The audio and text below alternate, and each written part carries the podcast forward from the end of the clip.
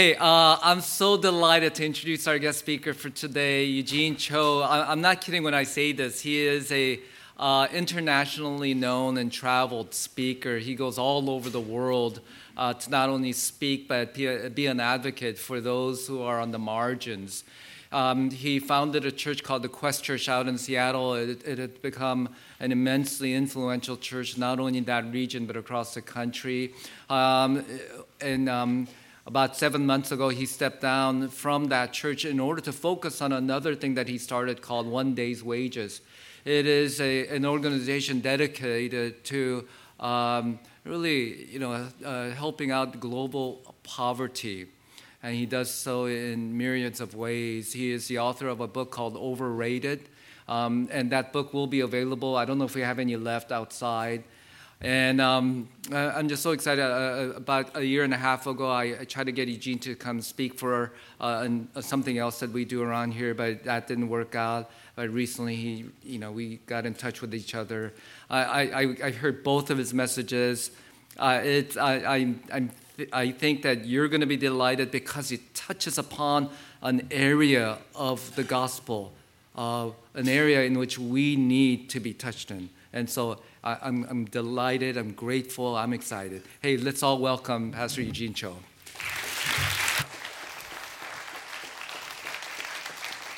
right. Good morning, everyone. Good morning. Let's try that one more time. Good morning, everyone. Good morning. What a joy and privilege to join you. I thought I would spend maybe a couple minutes introducing just myself, a little bit of my story, so that you're not listening to an absolute stranger. I'm turning 49 very soon, have two kids in college, one who's a rising junior. Praise God for Asian genes, Asians in the house, Asians. I know, you're cheering inside.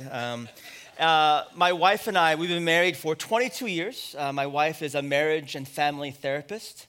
Pause for dramatic effect. It means that she wins every argument in our family.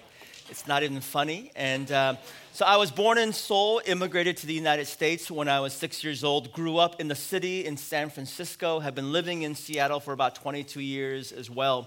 And one of the things that I'll share before we read scripture is that if you know our children's names, you have a good understanding of our theological convictions.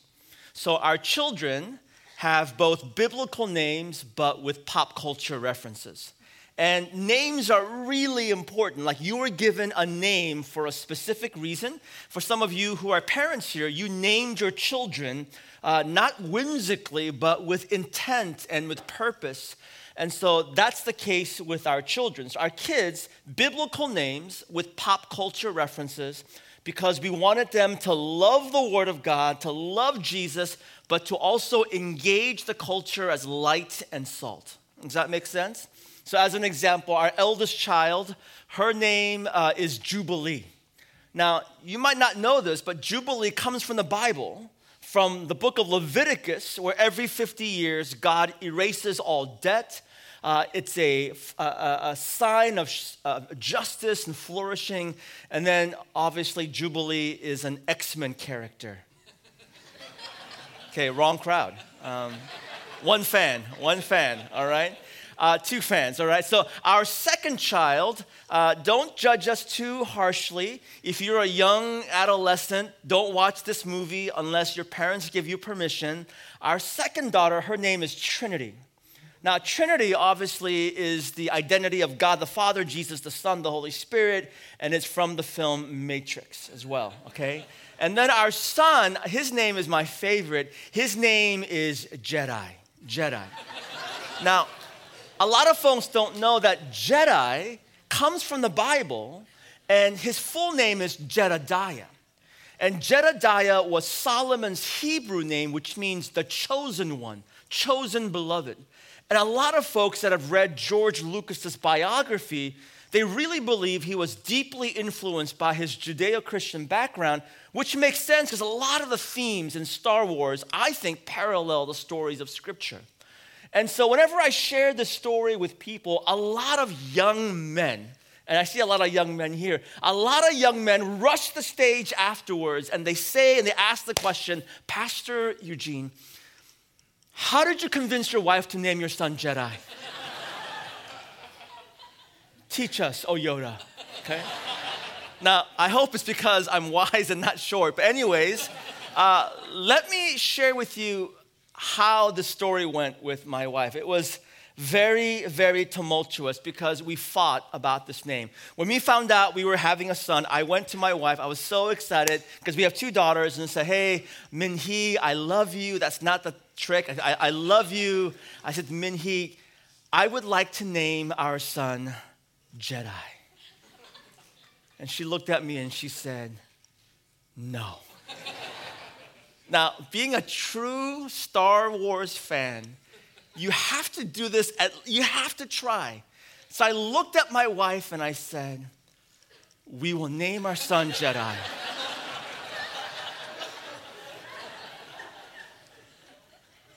And she said, no.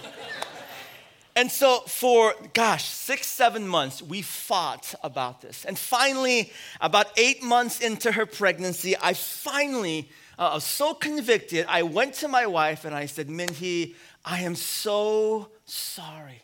You're the mother of this child. You're the one carrying this baby in your body. You should choose his name. And she was so happy.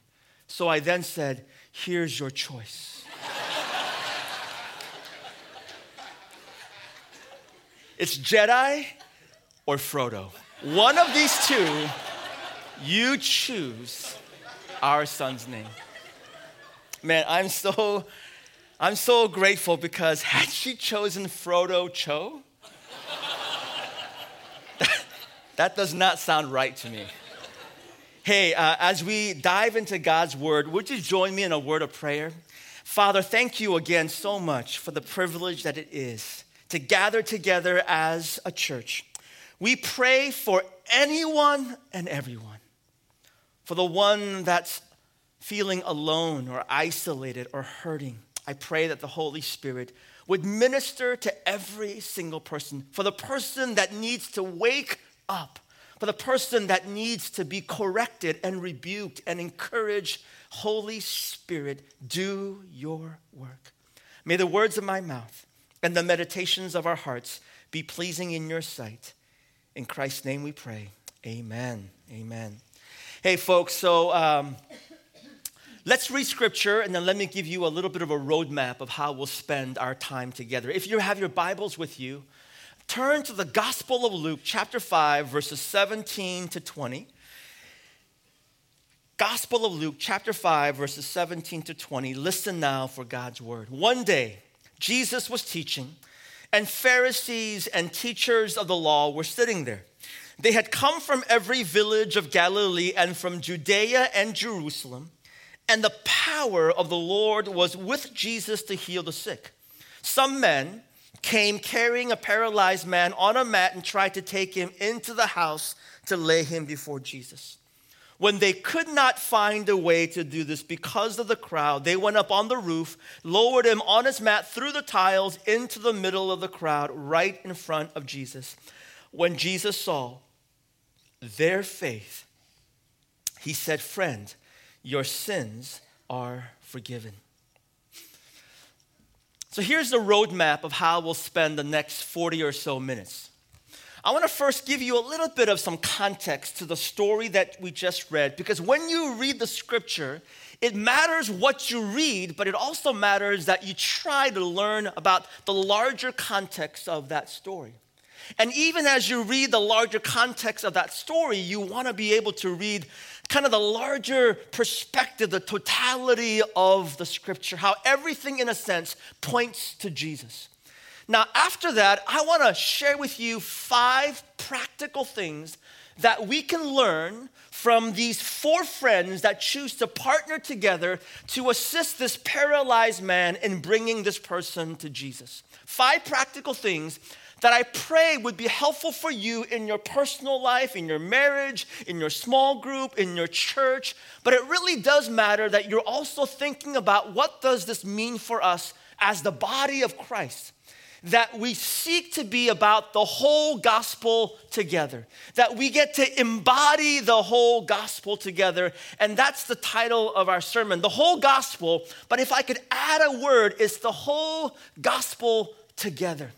Now, and lastly, I want to spend a few minutes at the end just sharing a little bit about this organization that my wife and I had the privilege of starting called One Day's Wages. So let's get into the text. It's the 5th chapter in the Gospel of Luke.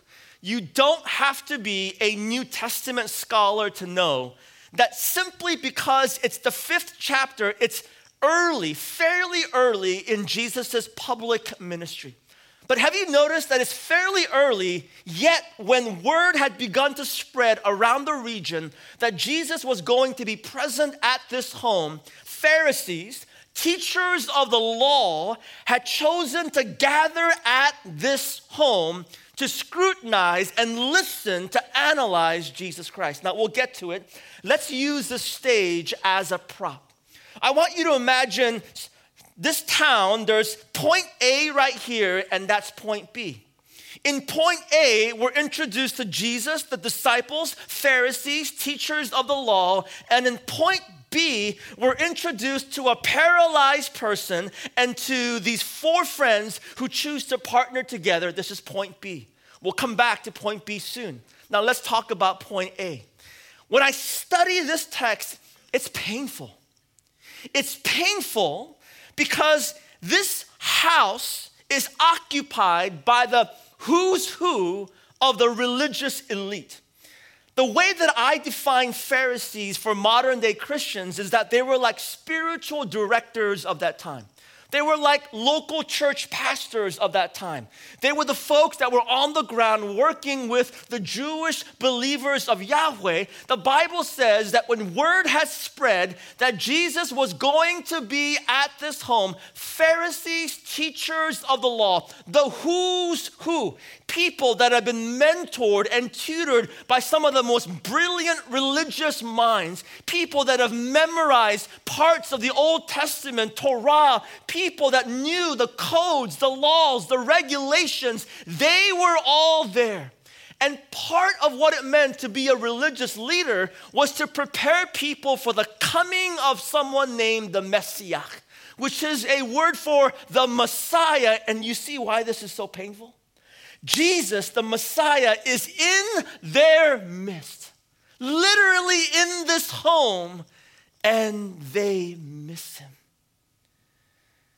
This sounds really abrasive, but sometimes, at least for me as a pastor, I've learned that sometimes the most difficult people to lead to Jesus are actually Christians. People that are so enamored by maybe a vision of cultural Christianity. People that are enamored by more of religiosity. People that might know certain things, memorize certain things, and yet they become arrogant because after a while, if we're not careful, we become more about my ways, my thoughts, my styles, my agenda, my blank, that we can get so religious we miss Jesus. Now, I hope that this is a convicting word for all of us. When I read this story, my initial inclination is I want to empathize, to resonate with point B, these friends that choose to partner together. But if we're honest, we're probably more like point A. We're all religious people.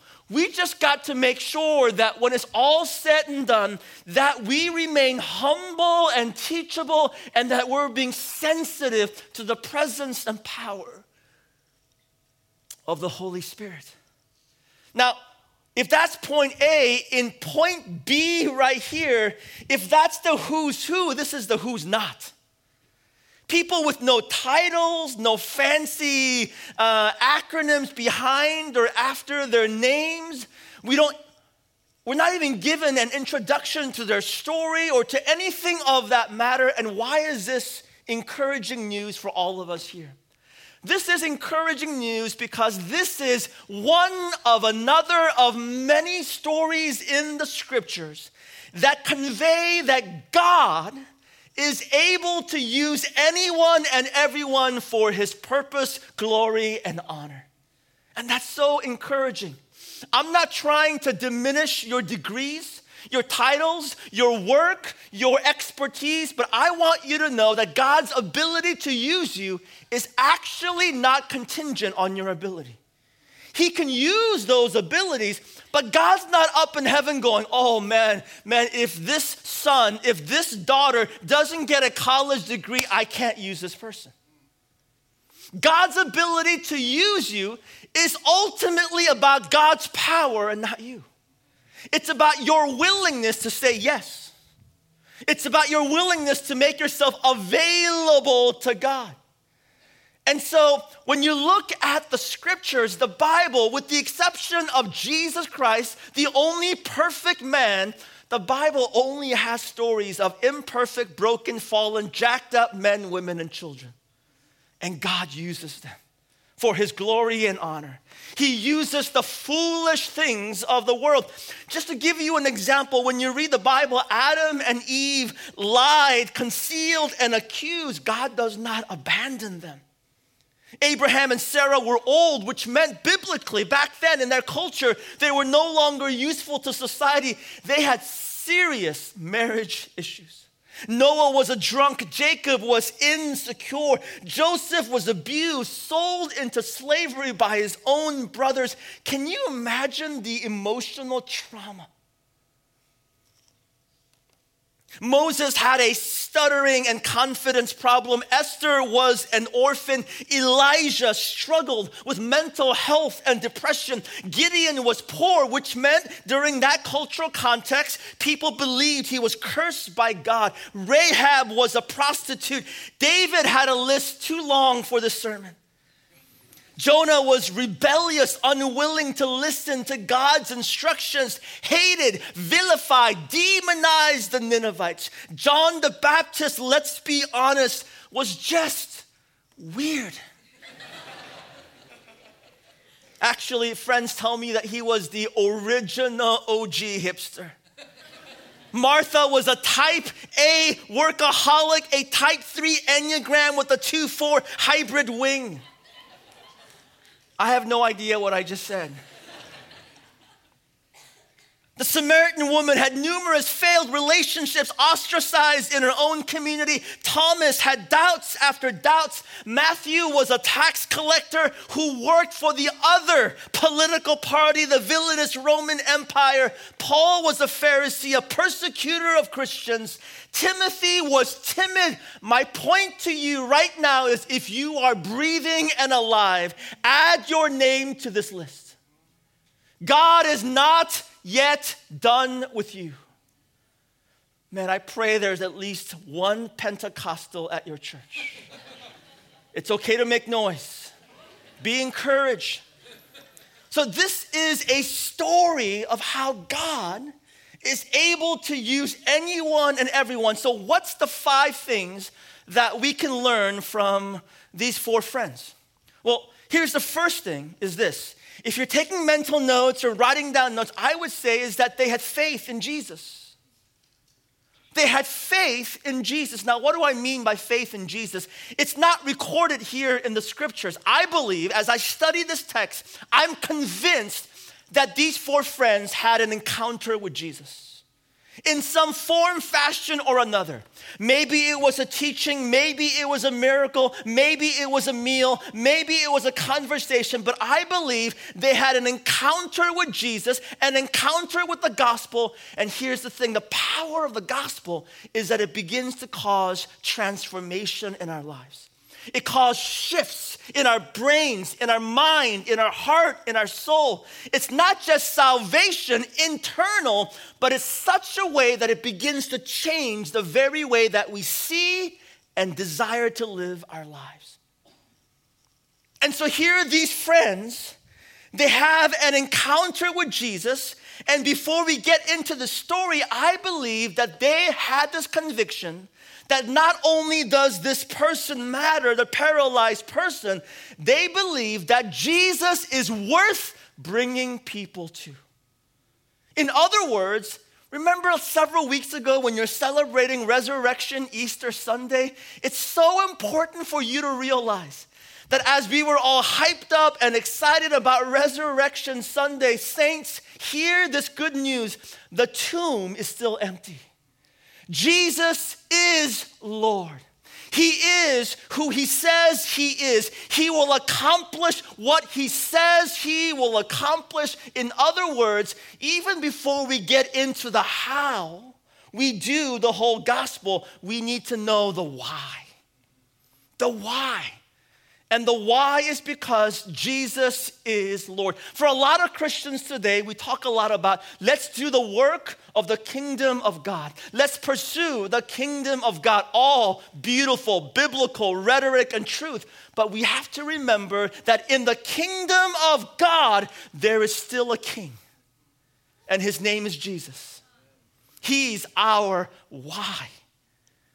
Now, in some ways, I would say that this captures this verbiage of the whole gospel. Now, what do I mean by the whole gospel? The whole gospel declares that for God so loved the world, he so loved Orange County, he so loved Brea, he so loved you that while we were still living in sin and in rebellion, he sends us his son, Jesus the Christ. Why? Because the Lord our God so loves us that Jesus saves. He saves sinners like you and me, wretched sinners like you and me.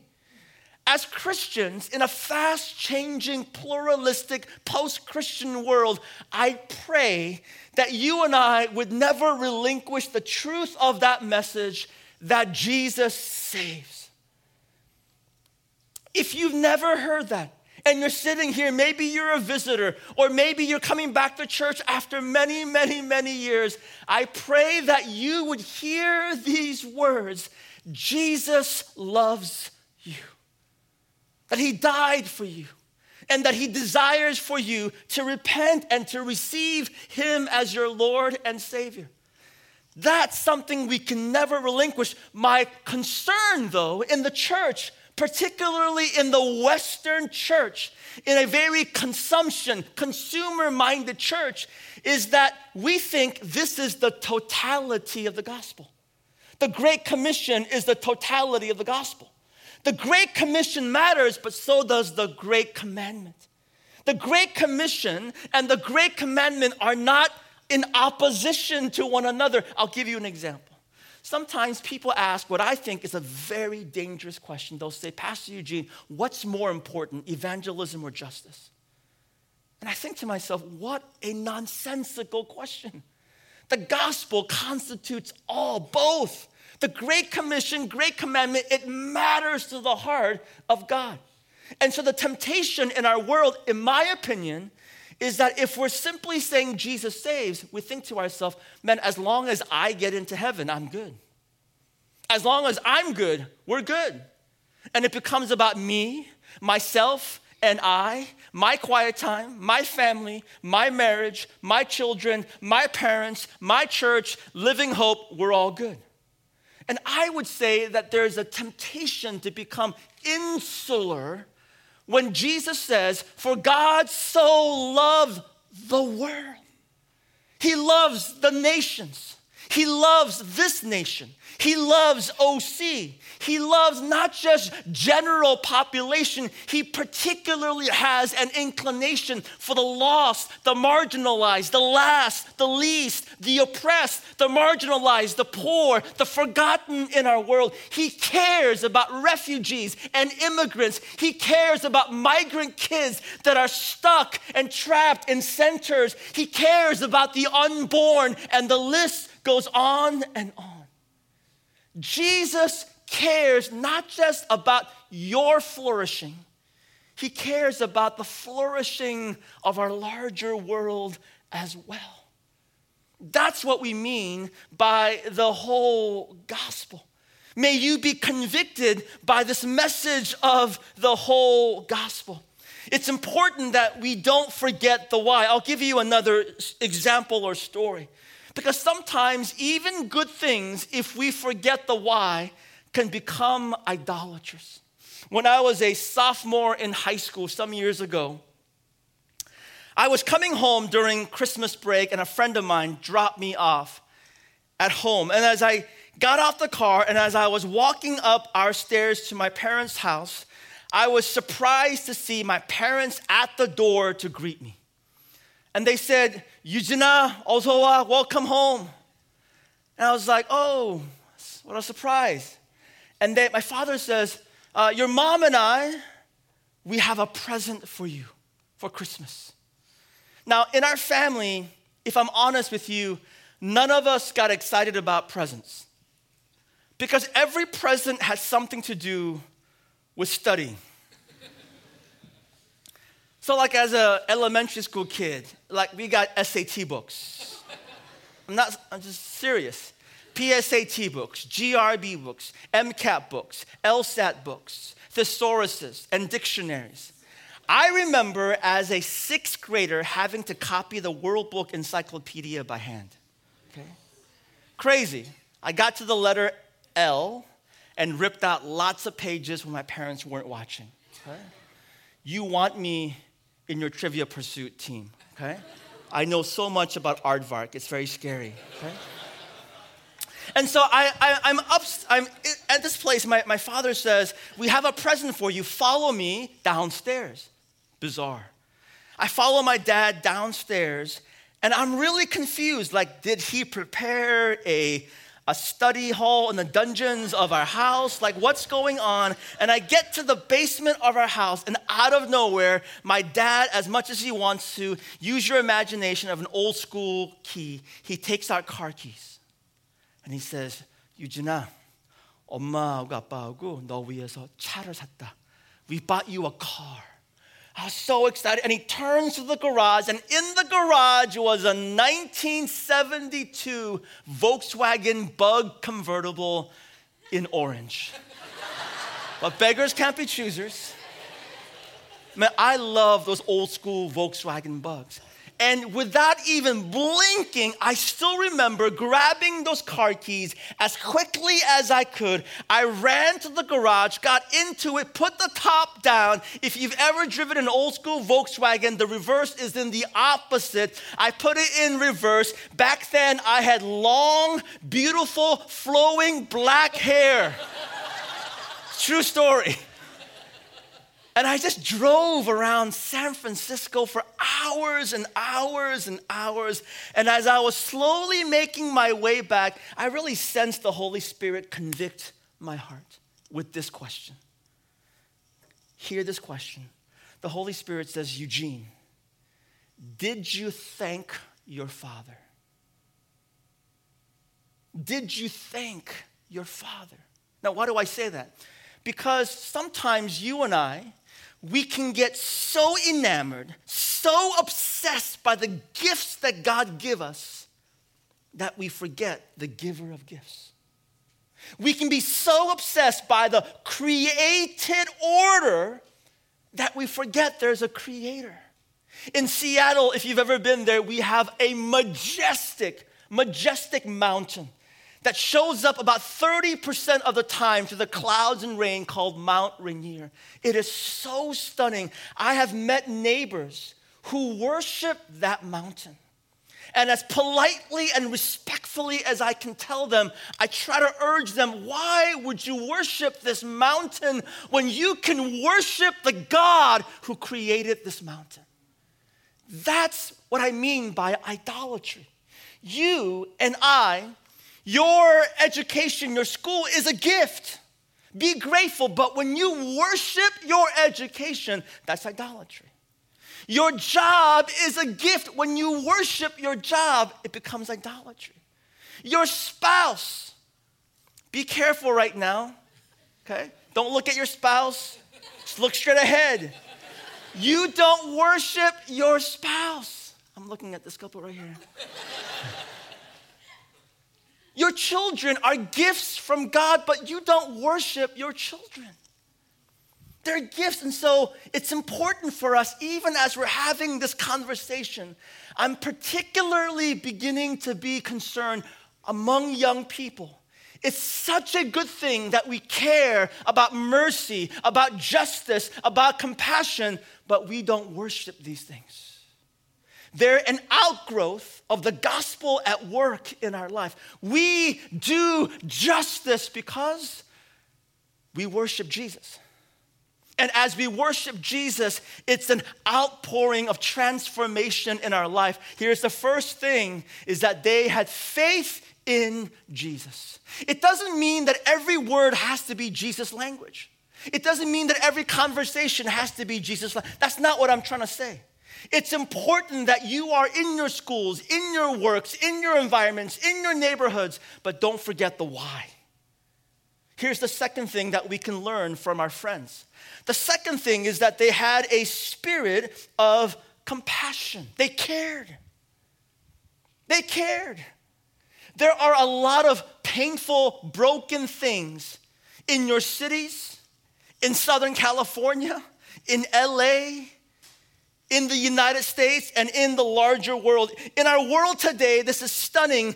Depending on what sources you read, 32 to 40 million human beings are caught in some form of human slavery or trafficking. I'm going to share a story that I didn't have the time to share in the other services. Some of the work that we do with One Day's Wages is related to human trafficking. And a few years ago, I had to let my wife know that we were heading to Thailand to do some work with our partners there. Asked for permission from her, along with the folks that I was traveling with, that we were doing research and work in brothels in Thailand. I mean, it was more intense than I could have imagined. We went to a particular go-go bar, a brothel, and it actually is very similar to this stage right here, very similar height.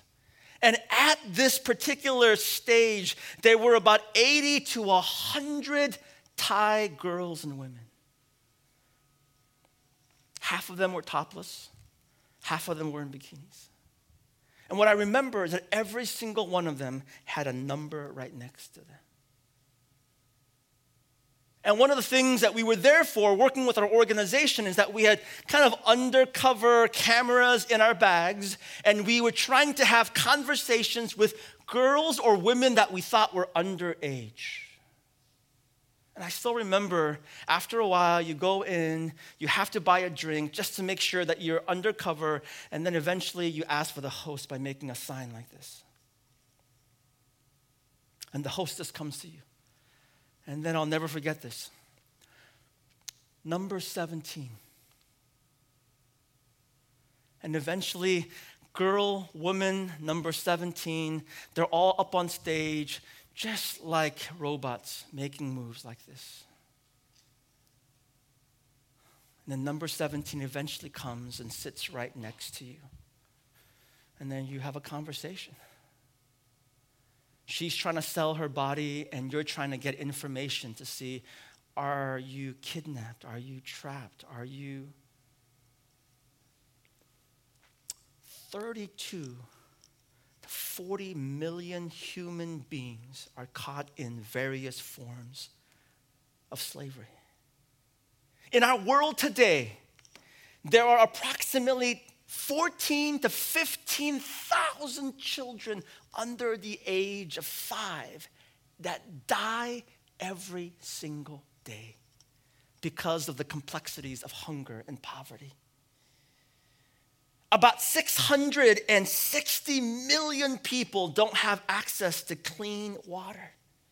And the list goes on and on. And so you might be thinking right now, with so much pain in this world, how do we wrap our mind around so much brokenness in the world? It's not a complete answer, but I would submit to you, man, you got to begin with your heart. You got to care.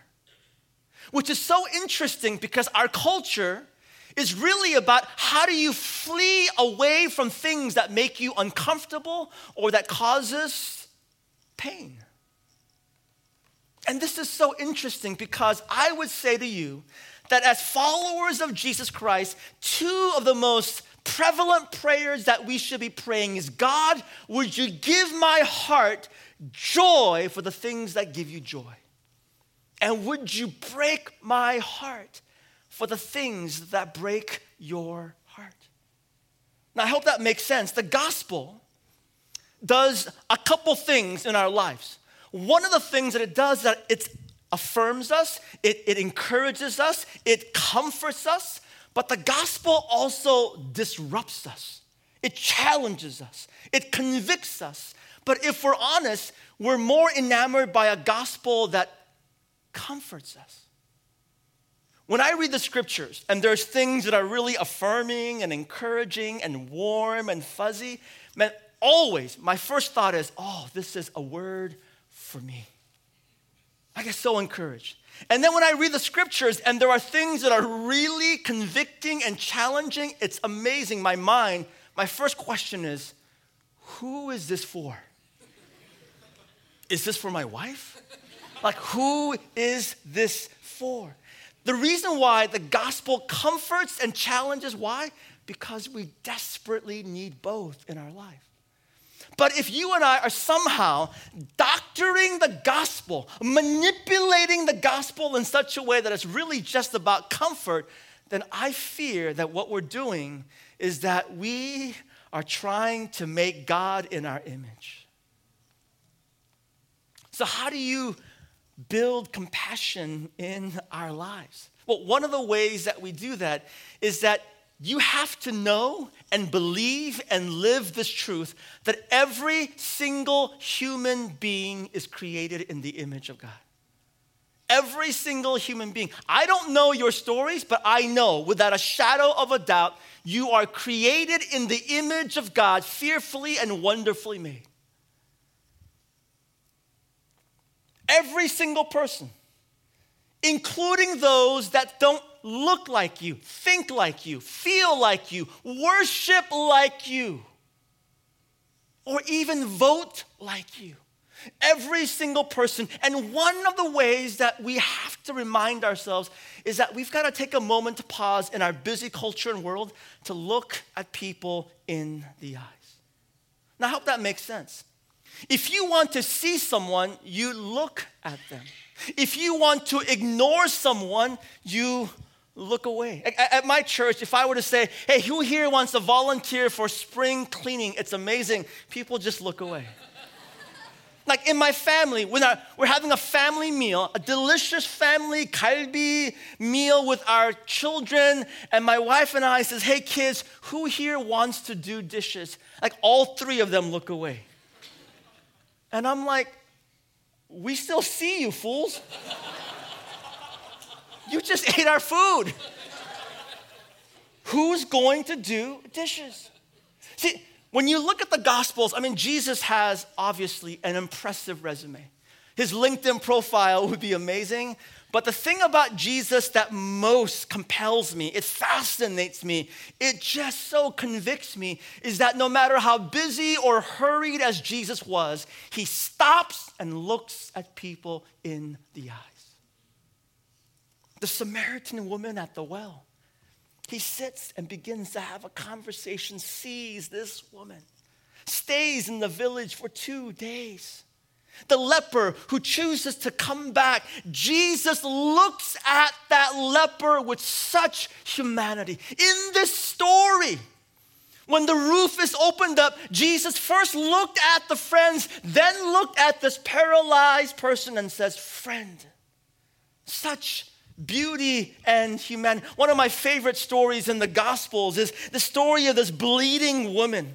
She's bleeding internally, which means that she's considered unclean. She's marginalized by families and her community. In desperation, she wants to touch Jesus because in her mind, she thinks, if only I touch Jesus, I will be healed. She's working, worming, pushing through the crowd in order to get to Jesus. She touches Jesus. Praise God, she's healed.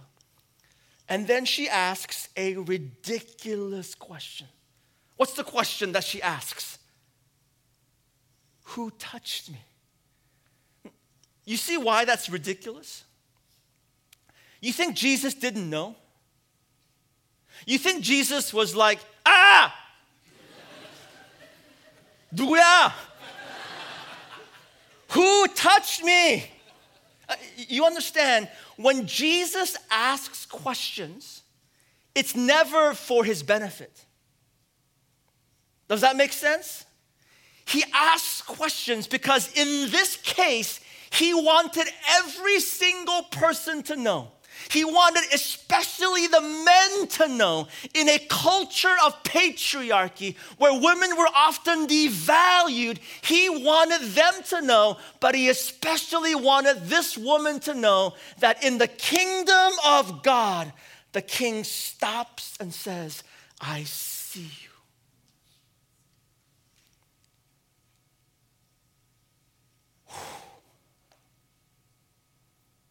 The gospel is beautiful.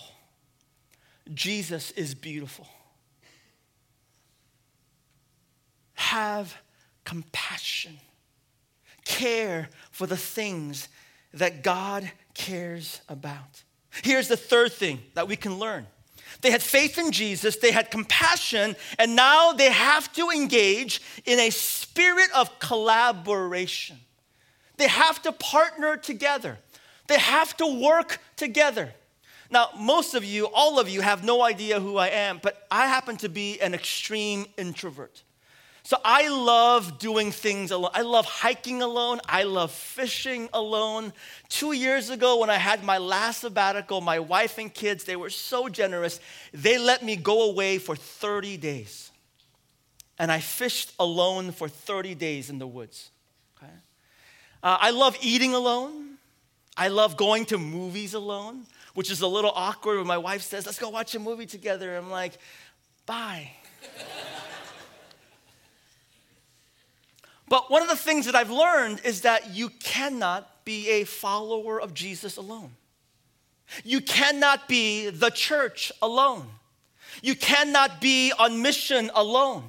You cannot pursue the kingdom of God alone. We have to do it together, which is why it's such good news that as you're sitting here right now, it's good news that around you are men, women, and children of different ages, of different backgrounds that are here not just to consume a good sermon or what I prayed would be a good sermon, but that you would desire to be the body of Christ on mission for the glory of God.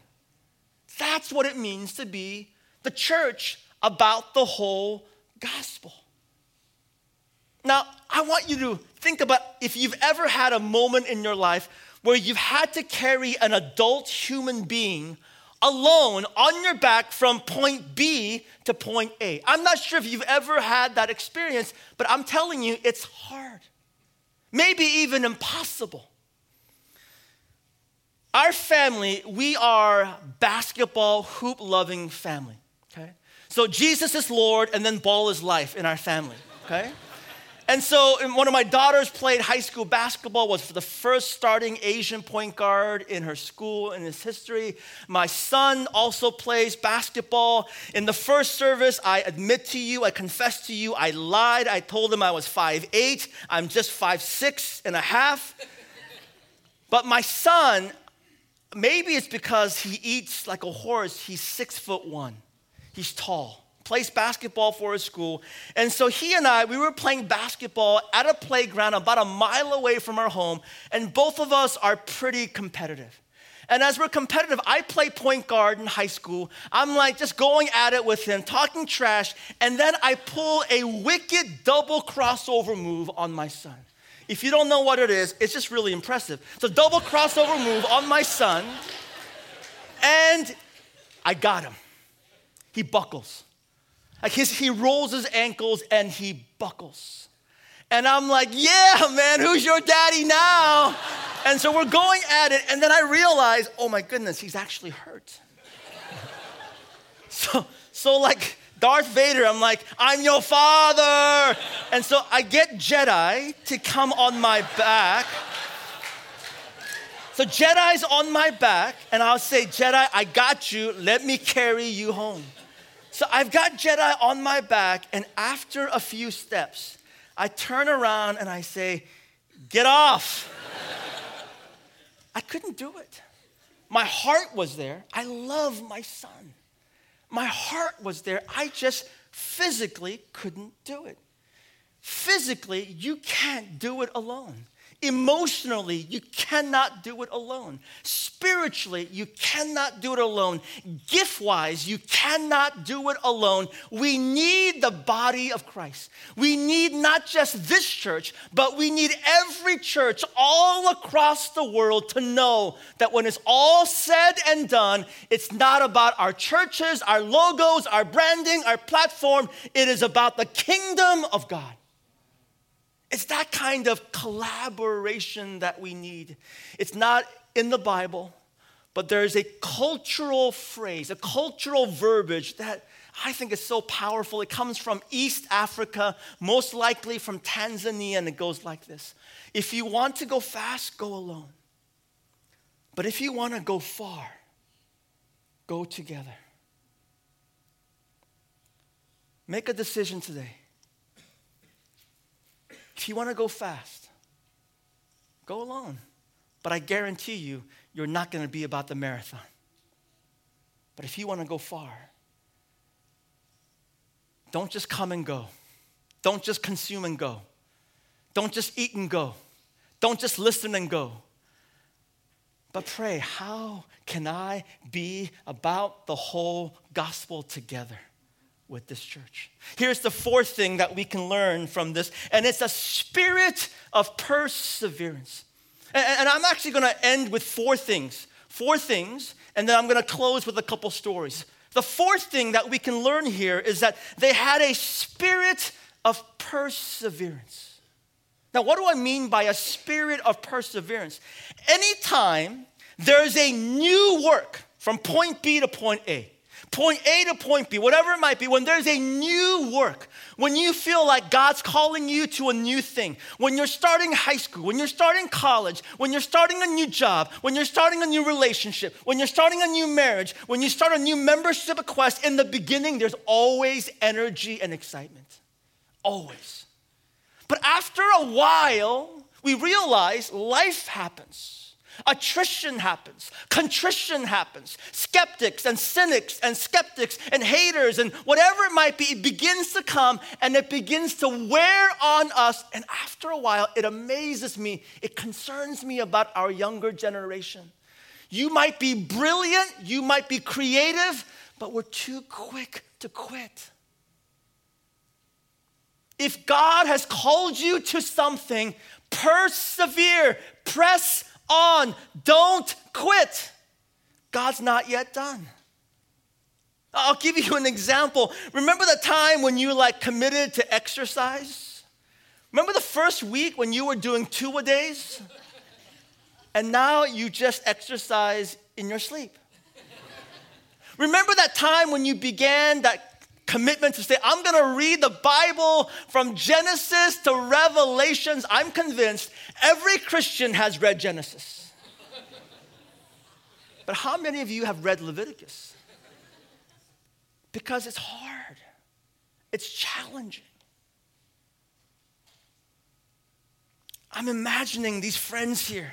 They have faith in Jesus. They have compassion and empathy. They have collaboration and partnership. 4 friends, each holding a corner of this mat. There is so much energy and synergy. They're singing Oceans for the 1000th time together. Things are moving along, but after a while, it's hard. Newsflash, ministry is hard. Church is hard. Leadership is hard. Discipleship is hard. Being human is hard. Being faithful is hard. Don't quit. If you believe God has called you to something, right now, some of you, one of you, one couple, if you feel like, man, we're about to call it quits, I just feel in the Holy Spirit to tell you as gently and as pastorally, God's not yet done. Don't quit. Don't quit. Good to get help, good to get counseling, good to get advocates to come along. Don't quit. When I look at my parents' generation, if I can just critique my parents' generation, because I know they won't listen to this video, because they don't know what the internet is. But when I look at my parents, they just had zero creativity. Zero. No creative bone in their bodies. But when I think about their spirit of tenacity and perseverance, my parents who were born in what is now called North Korea, who fled south because of communism and war and because of persecution, because my great-grandparents were believers. My father, who just told me last year for the very first time, he tells me when I was 6 years old, I lived in a refugee camp, separated from family. Why didn't you ever tell me? It's too painful. My parents, who immigrated to this country in 1977, knowing maybe a handful of words of English, all mispronounced, including thank you.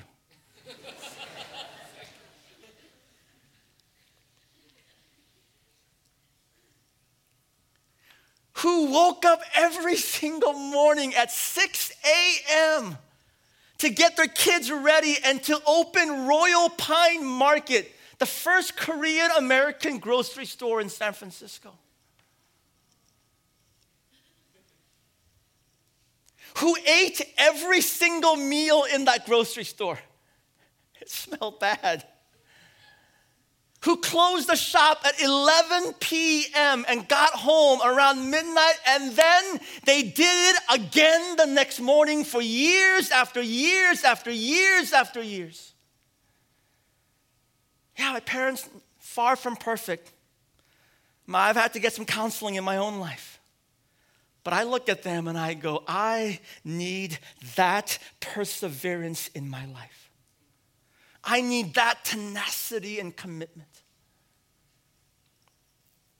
About 19 years ago, my wife and I, we had left a church in the suburbs because we felt God was calling us to plant an urban, multi-ethnic church in the city about the whole gospel. Had our plans, our Excel sheet, and I tell you, nothing worked out. It was very painful and very difficult. I was 30 years old. We had a child. Minhee was pregnant with our second child. And during this time, I realized that wow, this church is not going to get started anytime soon. And I'm unemployed, and I need to get a job to help our family. Long story short, I realized very quickly that a pastor with a Master's of Divinity degree is useless to larger society. And nobody would hire me. Starbucks, McDonald's, Burger King, Taco Bell, Toys R Us, all said no. And I think they were kind of scared looking at my resume. So during this time, we ended up on food stamps. It wasn't part of the plan, and it was humbling. We met people that we probably would never have met during this time. And then finally, after months of looking, I finally landed a job. And I want to say this carefully because I'm not saying that this job is beneath me. It was challenging because it was not part of my imagination. I finally got a job working as the janitor at a Barnes and Noble store in Seattle. Now, mind you, it became the cleanest Barnes and Noble store, okay? And so during this time, I just started this work. My mother flies up from San Francisco to Seattle because she wanted to come and encourage us. So she flies up, and the next morning or so, I had forgotten that my mother is one of those Korean mothers or just mothers that love to wake up early in the morning to pray, read the Bible, and sing. And it was around 5:30 in the morning. I was going downstairs from my bedroom, ready to go to work. My mother sees me and she says, "Oh, Eugene-a, no 어디 가니? Where are you going?" I was so embarrassed. I said, 예, 어머니 저 일 가요." Hallelujah! We've been praying for you. And I don't know what it is about our parents' generation, especially mothers who wake up early. And some of you have these mothers. Well, they'll read scripture, and they're like singing Korean hymns, and they're always clapping off rhythm. I don't get it. Like, why? It's 2-4, 2-4. So she's singing, she's like, 나의 사랑하신 주님. I hope she doesn't watch this, please. 어머니 사랑해요. Yeah, yeah. And so she sees me and she goes, where are you going? I got a job. And of course, she asks the question, 어떤 일? What kind of work?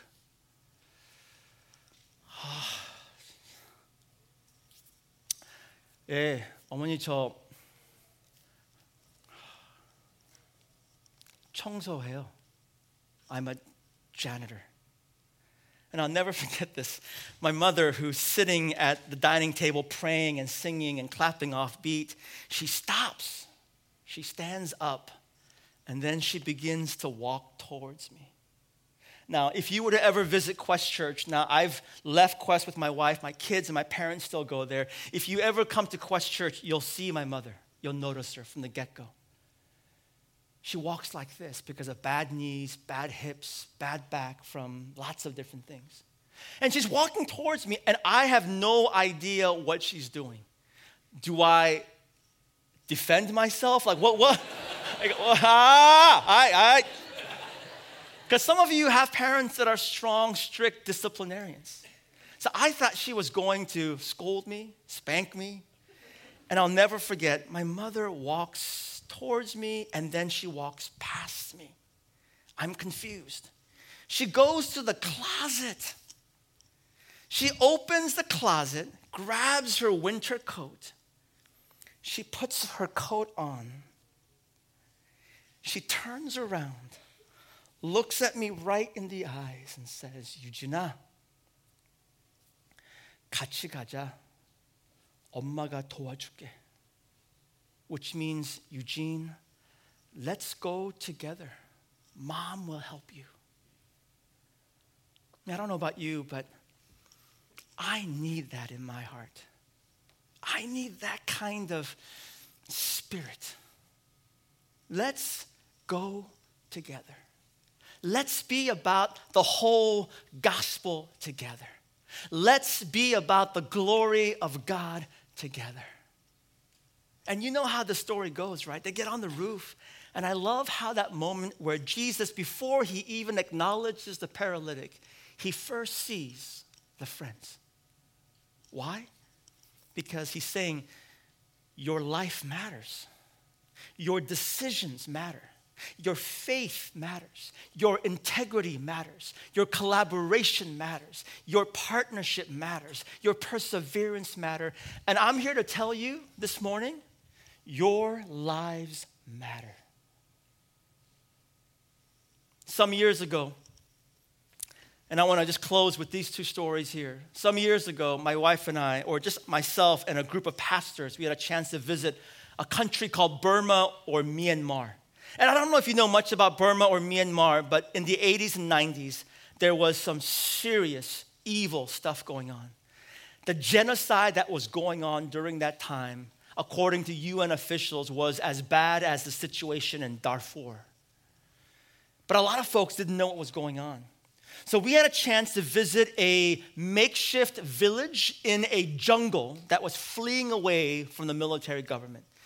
This village didn't even have a name. They were simply village number 81, constantly moving. 50% of them were Christians. And the government came out and said, we want to destroy them in part because they're Christians. And so we go to this village, and I was stunned because I visited a classroom, 15 desks and chairs, makeshift, temporary classroom, greenish chalkboard that's overused and scarred in the background. For first to fifth graders, I walk in, and the first thing that I notice is a poster that's taped on the chalkboard. It's one of the most graphic, most violent things I've ever seen. Now, I don't see any kids here, so I'm just going to go all in with the story. This poster was a collage of photos of men, women, and children with mutilated body parts and blood oozing out of them. It was horrific. Now, I'm not a teacher per se, but you know that is way inappropriate for a classroom, no matter what context. my host, sensing I was disturbed, goes, Reverend Cho, come closer," in his broken English. And as I come closer with reservation, he gets on his knees and he points not to the body parts, he points to the bottom row, and there are these greenish, grayish, metallic contraptions, and he says, "These landmines. We must teach children avoid landmines." And that week, I had a chance to meet some of the survivors. And I had a chance to meet this particular Burmese family. This particular man is one of the leaders of their village, this family right here. And I asked this elder, I said, knowing that I had just visited a classroom, I said, "Sir, what's challenging in your village?" And this elder, knowing that I had visited a school, he says, "Paying teachers' salaries hard." So I had to ask, "How much are their salaries?" He sticks out four fingers and he says, $40 US. My response, first question, "Per day?" He laughs. There's no. And so I said, "Oh, I'm so sorry, $40 per week." He laughs again. And I'm, mind is blown. I'm like, "I'm so sorry. Did you mean $40 per month?"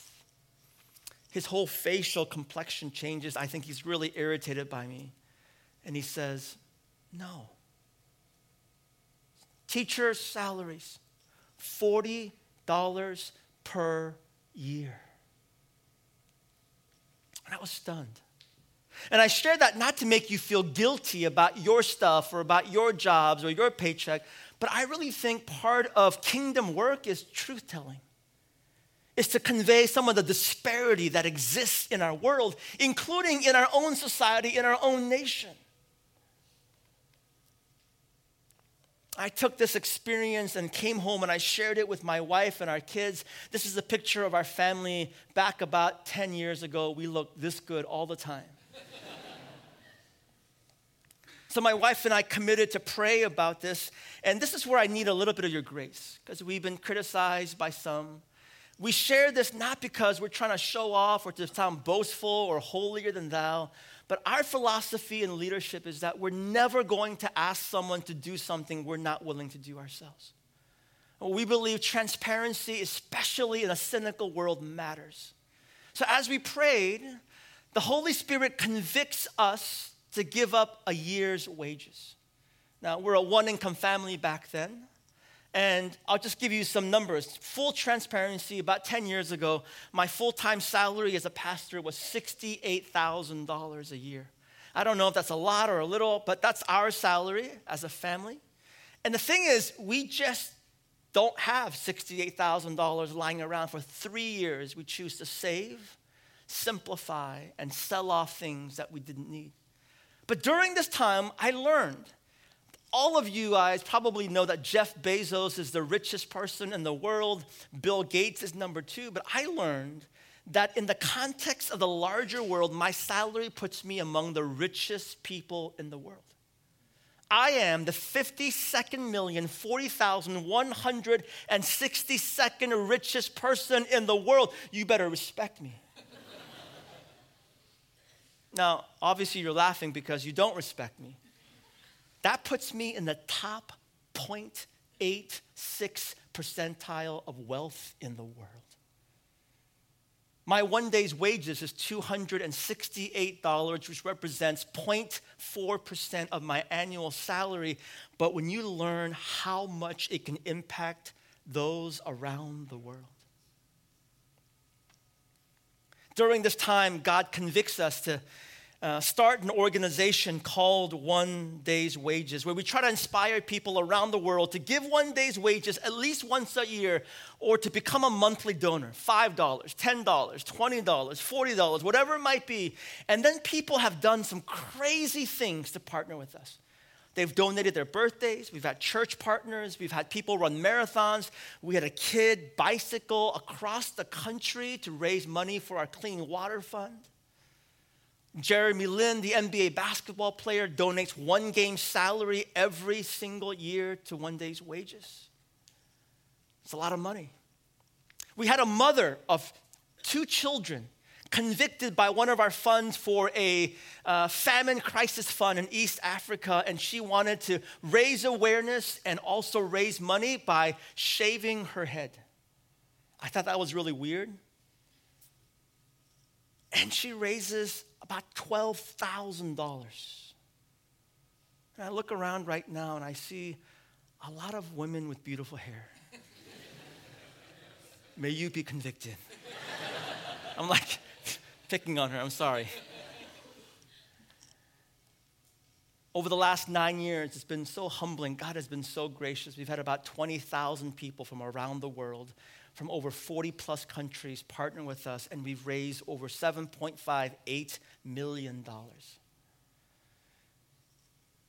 Build hospitals, education, clinics, water wells, and the list goes on.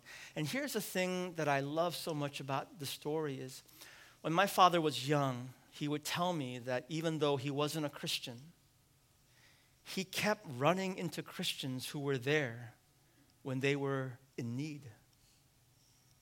When they were hungry, there were Christians there. It makes sense that compassion and world vision started in Korea. About a year ago, I was in Iraq, Lebanon, and Jordan working in refugee camps. Really hard stories. And in there, I actually met a handful of Muslims who became Christians. And I was so fascinated by their testimony. I said, why did you become a Christian? Because there's a cost in that cultural context. And here's what they said. When we were trying to leave war and conflict and cross borders, we met Christians on the other side waiting for us. When we were trying to get into boats, we met Christians who had life jackets and food for us. When we got off the boat, we kept meeting more Christians who had a bag of groceries for us and resources to connections. We became Christians because they kept showing up. That's the power of the whole gospel.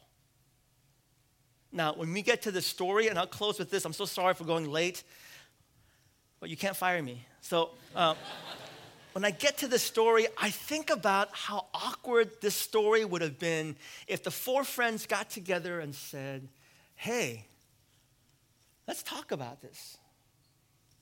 Hey, man, let's form a committee about this. Hey, let's philosophize and theologize about this. Let's sing a worship song with sloppy, wet kisses about this. Let's pray about this. All of these things are good. Sometimes I think to myself, let's pray about it is like code Christian words for polite no's. You can do all of those things and still do nothing. And still do nothing. I love exercise. No, I don't. I don't love exercise. I love the idea of exercise. They're two very different things. Friends, I had a gym membership for over 10 years. 10 years.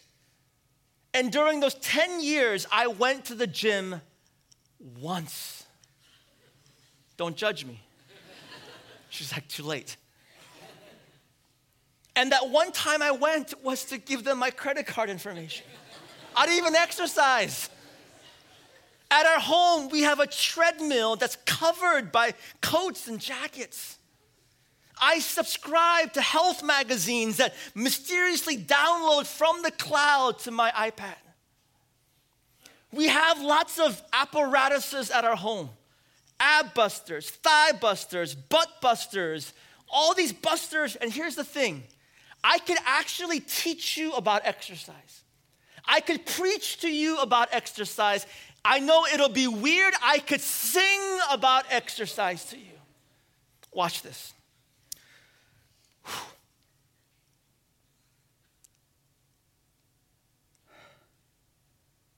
Whew. I just did 20 push-ups. You see my point?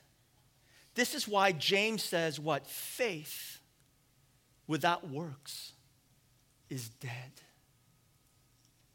faith without works is dead. Man, may you be convicted by the Holy Spirit, encouraged, implored by the Holy Spirit to believe that Jesus saves and Jesus is at work in this world, ushering in God's kingdom. Will you be about the Great Commission and the Great Commandment? Would you be about the whole gospel? God, thank you again so much for your good news, the good, beautiful, glorious, whole gospel news. In Jesus' name we pray, amen.